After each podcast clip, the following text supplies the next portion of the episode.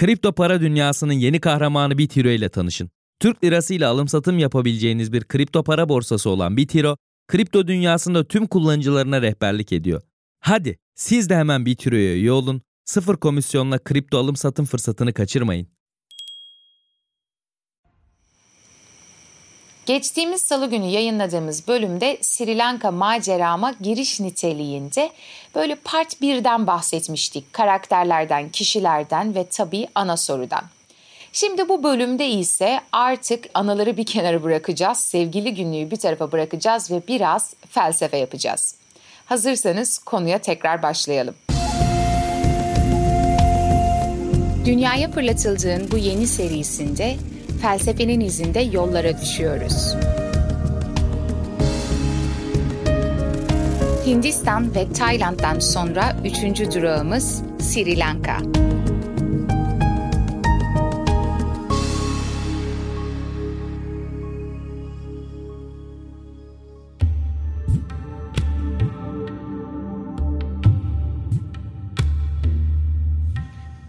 Seneler önce YouTube'da yaptığım bir video vardı zihin felsefesi ve orada işte bilincin ne olduğundan, benliğin ne olduğundan bahsediyorduk.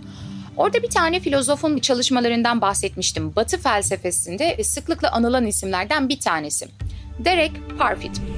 I'm not just this physical object. I'm not a series of experiences. But there's nothing more to my existence than a series of thoughts and experiences that are closely connected to this body. Parfit'in bir kuramı var. Aslında benlik dediğimiz şeyin nasıl bir yanılsama olduğunu gösteren çok güzel bir örnek. Bir zincir metaforu düşünün. Şimdi bir zincir nasıldır? Bir yerde halkalar başlar, sürekli farklı halkalar eklenir, eklenir, eklenir, eklenir ve devam eder. Gözünüzün önünde bir zincir varsa şunu düşünmenizi istiyorum. Siz bu zincirsiniz. Ve şimdi zincirin böyle lineer, çizgisel bir zaman diliminde olduğunu düşünün. Yan yana eklenmiş halkalardan başlangıç tarafındaki, doğum tarafındaki halkalarınızdan bazılarını kaldırdınız. Ama başlangıçtan halkalar kaldırdığınızda sona sürekli yeni halkalar eklediğiniz için zincirin sürekliliği hiç bozulmuyor. Yani zincir zamanda bir süreklilik gösteriyor. Ama bir yerden sonra aslında o geçmişteki halkalar gidiyor gidiyor ve sonra yeni halkalar eklendiği için zinciri zincir yapan halkaların tamamı bir yerden sonra değişiyor. Buna rağmen zincirde süreklilik olduğu için siz bu artık yepyeni bir zincir, zincir bir noktada zamanda yok oldu ve yeni bir zincir geldi demiyorsunuz. Şimdi bu metafor şunu anlatıyor. Demiştim siz bu zincirsiniz. Bazı deneyimleriniz sizden gidiyor. Bazı tercihleriniz gidiyor. Çocukken sevdiğiniz şeyleri yapmıyorsunuz mesela. Fikirleriniz değişiyor. Tercihleriniz değişiyor. Anılarınız, görüntünüz, her şeyiniz, kişiliğiniz, kimliğiniz, her şeyiniz sürekli değişiyor. Buna rağmen kendinizi zamanda şöyle kavramıyorsunuz değil mi? 5 yaşındaki Dilara uzay zamanda başka bir yerde, 12 yaşındaki Dilara uzay zamanda başka bir yerde demiyorsunuz. Dilaralık dediğim şey, benlik dediğim şey bana sürekliymiş gibi geliyor. Yani orada kalıcı bir şey varmış gibi, ben dediğim bir öz varmış gibi hissediyorum. O yüzden şöyle diyelim gelin, ben kimim dediğimde, ben nedir dediğimde vereceğimiz yanıt şu olmalı. Benlik bizim empirik deneyimlerimizin toplamı. Yani ne görüyorum, ne duyuyorum, ne düşünüyorum, ne algılıyorum. Bunların her birini bir araya getirdiğinizde o yığın dediğiniz şey David Hume da yığın olarak ele alır zaten bu benlik kısmını. Bu yığına benlik diyoruz. Ve o benliğin özmüşçesine böyle ruh gibi sanki katı dünyadaki her şeyden bağımsız bir şeymişçesine düşünmemize sebep veren şey ise onun sürekli olması. Ve her bir deneyimde kendi kendine dönüşümlü olduğu için daha önceki şeylere referans verdiği için bu yüzden biz benliğin tek bir şey olduğunu düşünüyoruz. E, tek bir şey değil de sabit bir şey olduğunu düşünüyoruz diyelim. Batı felsefesinde bu fikrin böyle kurucusu, bütün bu fikri üzerine yıkacağımız kişi Platon. Ve Platon'dan sonra Hristiyan felsefe ile birlikte de benlik dediğimiz şeyin aslında böyle sabit bir öz, bir ruh olması gerektiğiyle karşılaşıyoruz. Neden? Çünkü benlik gibi, ruh gibi özsel bir gerçekliğim yoksa aslında Tanrı'nın beni sınamasına, yargılamasına imkan yok. Ben öldükten sonra, bedenim öldükten sonra ne olacak? benim bu empirik deneyimlerimden bağımsız olarak empirik deneyimlerdeki determinizme, nedenselliğe karşı gelebilen başka bir varlık tarzımın olması gerekiyor ki bu özgür iradeyle ben iyiyi kötüyü seçiyor olabileyim değil mi? Yargılanabileyim. Buna rağmen Doğu felsefesine geldiğimizde özellikle Sri Lanka'da işte bu Budizmle birlikte düşündüğümüzde neyle karşılaşıyoruz? Benlik denen bir şey yok. Benlik bir yanılsama. Your innermost core is absolutely a non self. A self can die, the no self cannot die. If there is something, it can be destroyed. That's why Buddha says there is nothing inside you. You are a pure nothing that nothing cannot be destroyed. And once you have understood it, the death cannot destroy. Hatta bütün acılarımızın, problemin kaynağı benlik yanılsamasını sürdürüyor olmamız. Ben kimim? Kendimi arıyorum, kendimi keşfediyorum. Keşfettiğim kendimi de sonra gerçekleştirmeye çalışıyorum. Ve bu da diyor ki, bırak şimdi evren nasıl başladı? Bunu bir kenara koy. Hakikat ne? Bunu da bilmiyorum. Bunu da bir kenara koy. Tek bir soruya cevap ver. Acı çekiyor musun? ızdırap çekiyor musun? ızdırap çekiyorsan bu ızdırabın temel kaynağı aslında benlik denilen bir şeyin öz olduğunu düşünmen.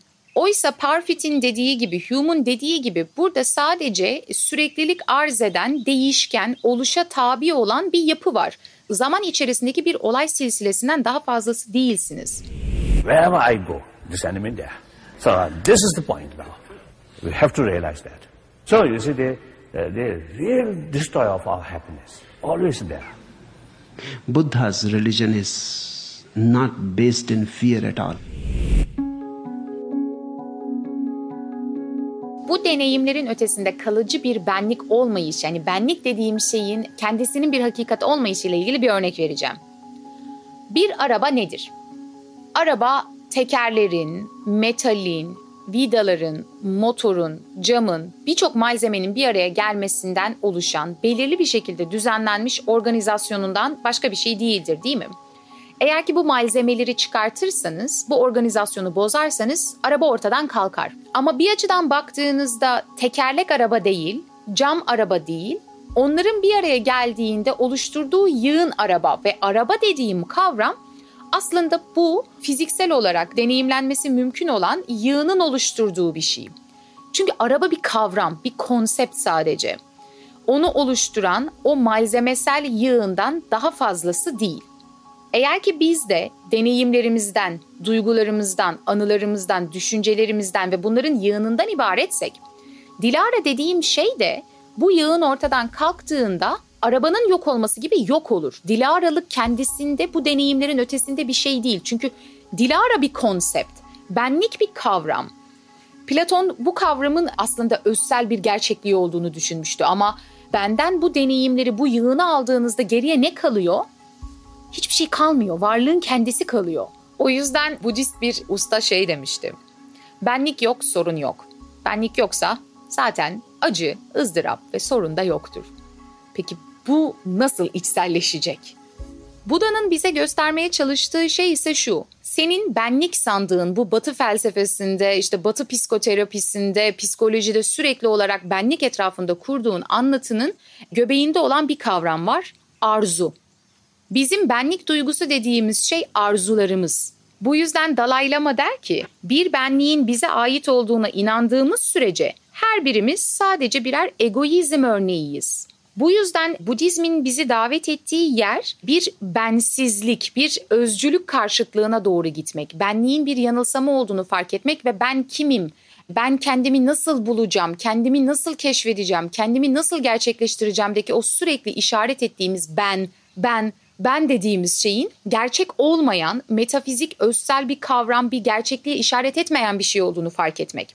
Çünkü bunu fark edersek varlığı kendisinde olduğu haliyle kavrarsak, ben ortadan kalkarsa bütün ızdırabımız da dinecek.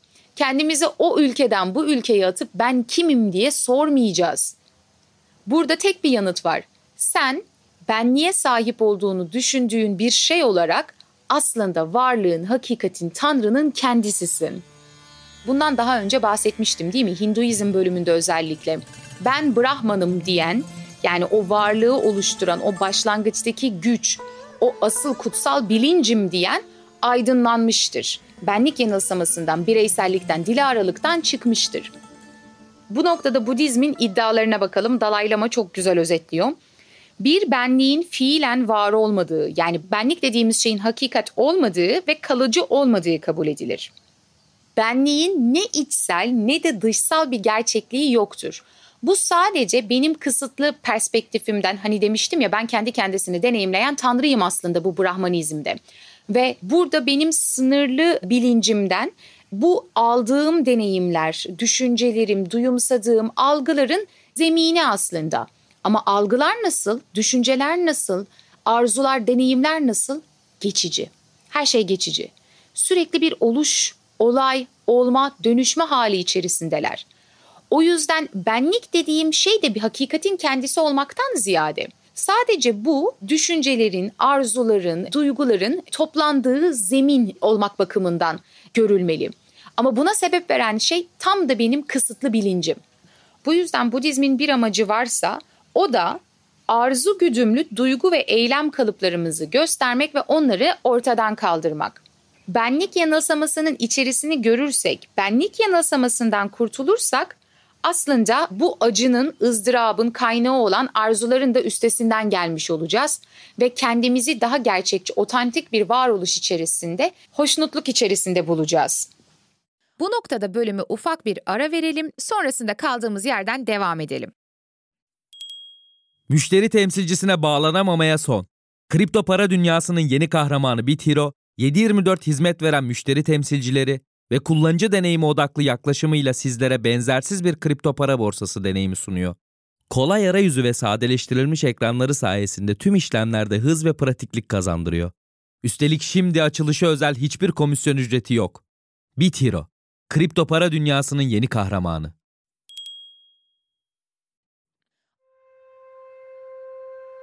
Bu kısmın Batı felsefesinde doğrudan bir yansıması var. Schopenhauer, zaten Schopenhauer Budizm'den inanılmaz derecede etkileniyor ve Hinduizmi de bütün dinlerin üzerine koyuyor.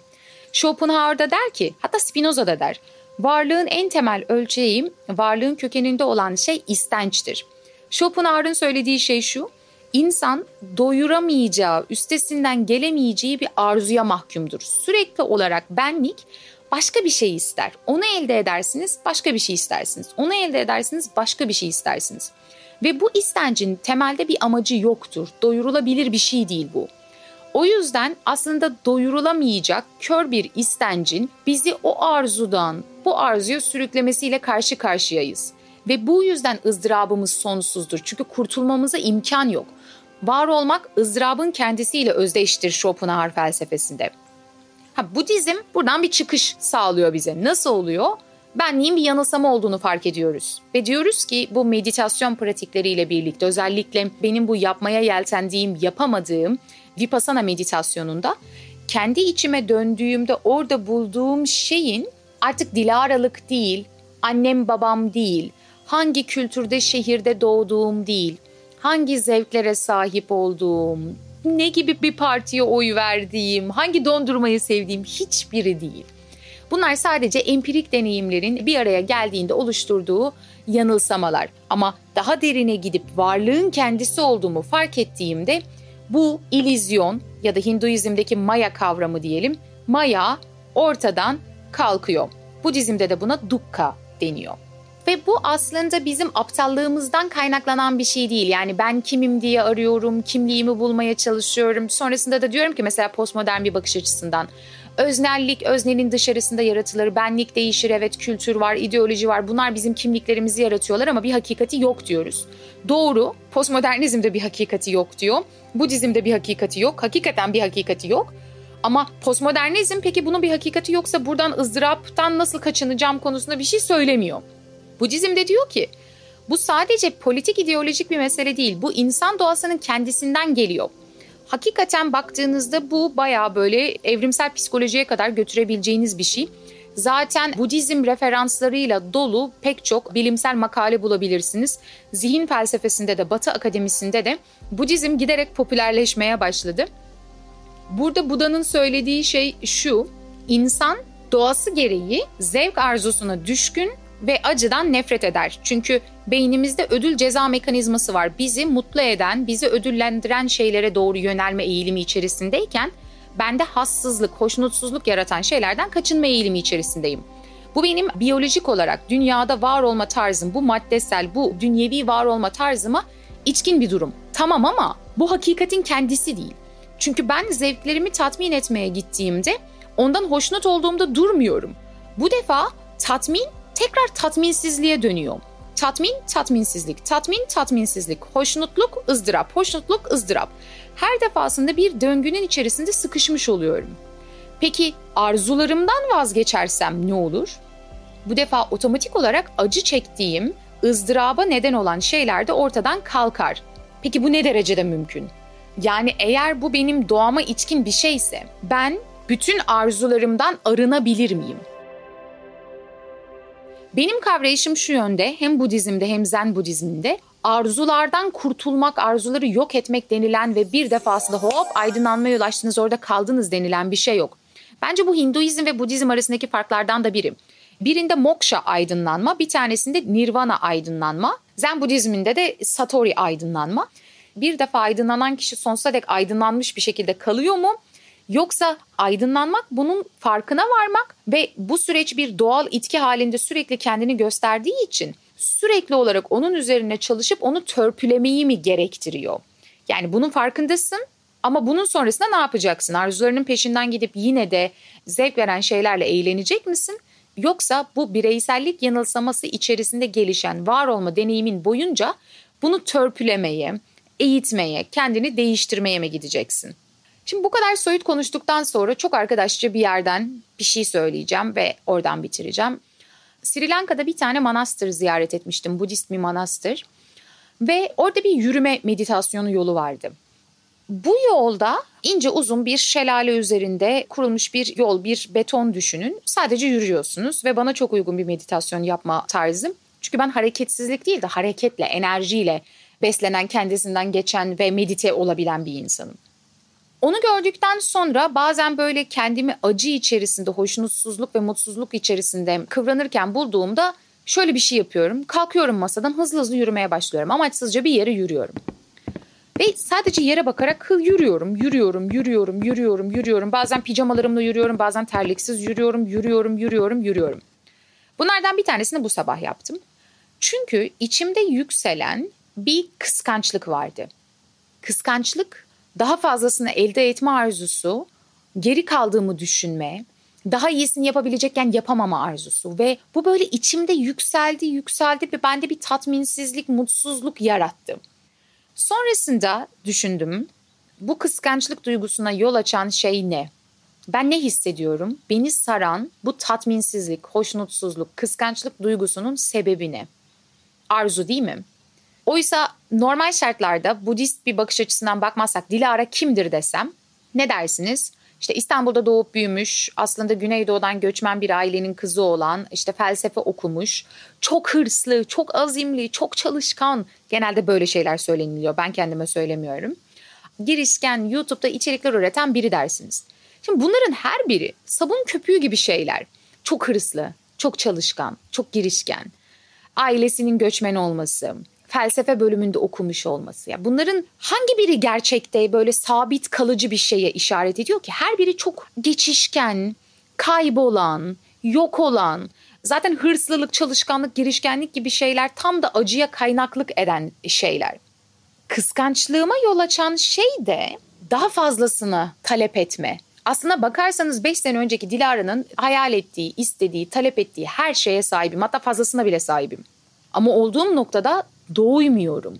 Çünkü o Schopenhauer'un dediği gibi o kör arzunun peşinde o kadar savruluyorum ki bu defa beni daha fazlasını elde etmek konusunda motive ediyor ve ben elimdekilerin neye sahip olduğumun, içerisinde bulunduğum şimdi ve buradaki anın deneyimi elimin altından kayıp gidiyor. Ben sahip olduğum anı yaşama ve ondan hoşnut olmaktan yoksun bırakılmış oluyorum.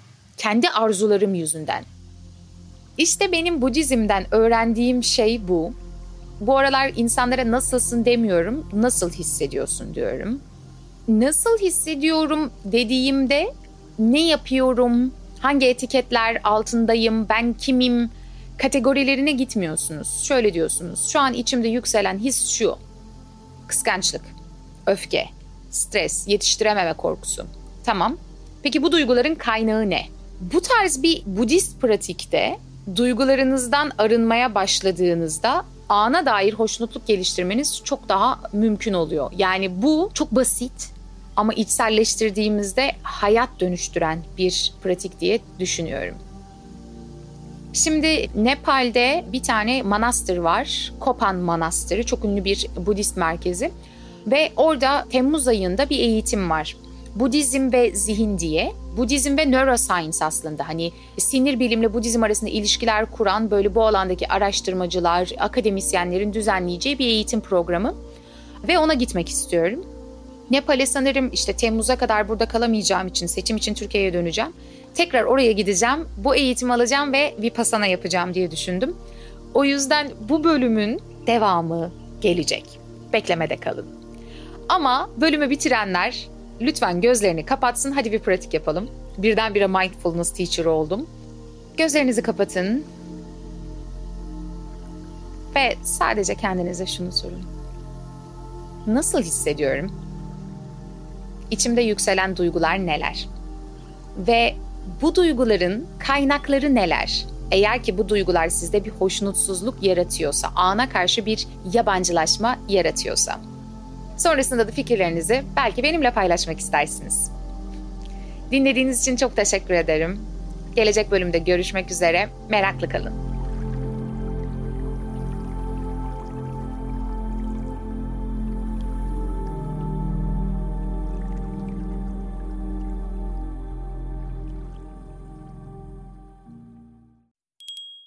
BitHero'da alım satım emirleriniz anında gerçekleşir. Çünkü BitHero'da 6 milyon kullanıcı ile birlikte kripto para alıp satabilirsiniz. Üstelik sunduğu yüzden fazla kripto para seçeneği sayesinde yatırım alanlarınızı da genişletiyor. Siz de BitHero'ya üye olun, kriptonun kahramanı olun.